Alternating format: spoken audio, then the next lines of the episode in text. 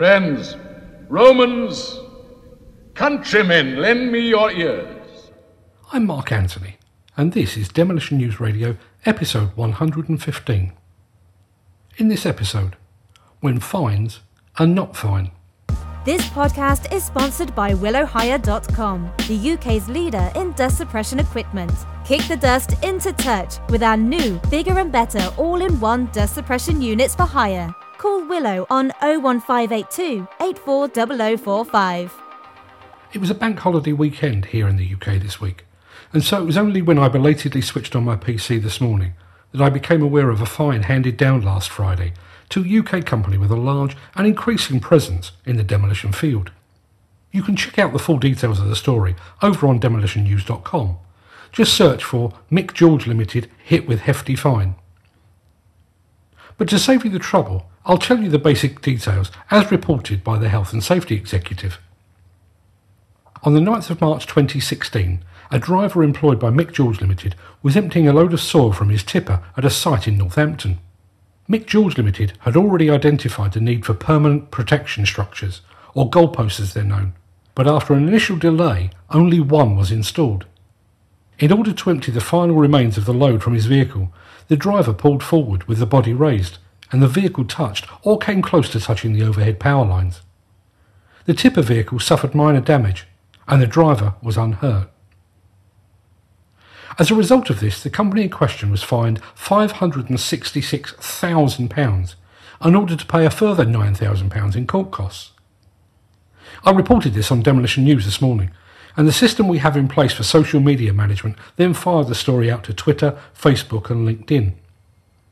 Within minutes, a local competitor to Mick George Limited had commented on the LinkedIn post with just a single word Ouch. And well, he might. A fine of over half a million pounds for an incident in which no one was hurt is surely a fine too far.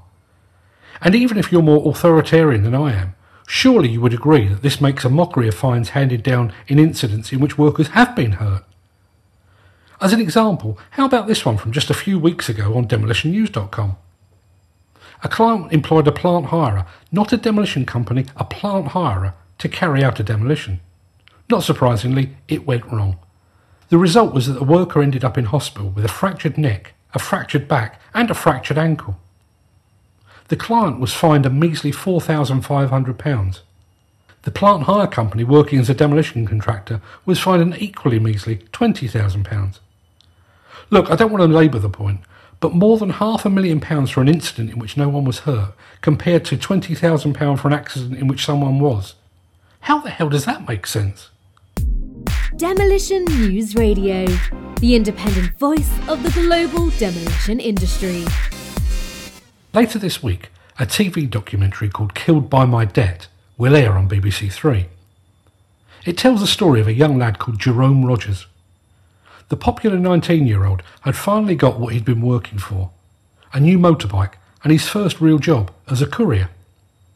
But in the hands of bailiffs, two £65 traffic fines rose to over a thousand pounds. Under the pressure of his debt, Jerome went to the woods where he played as a kid and took his own life.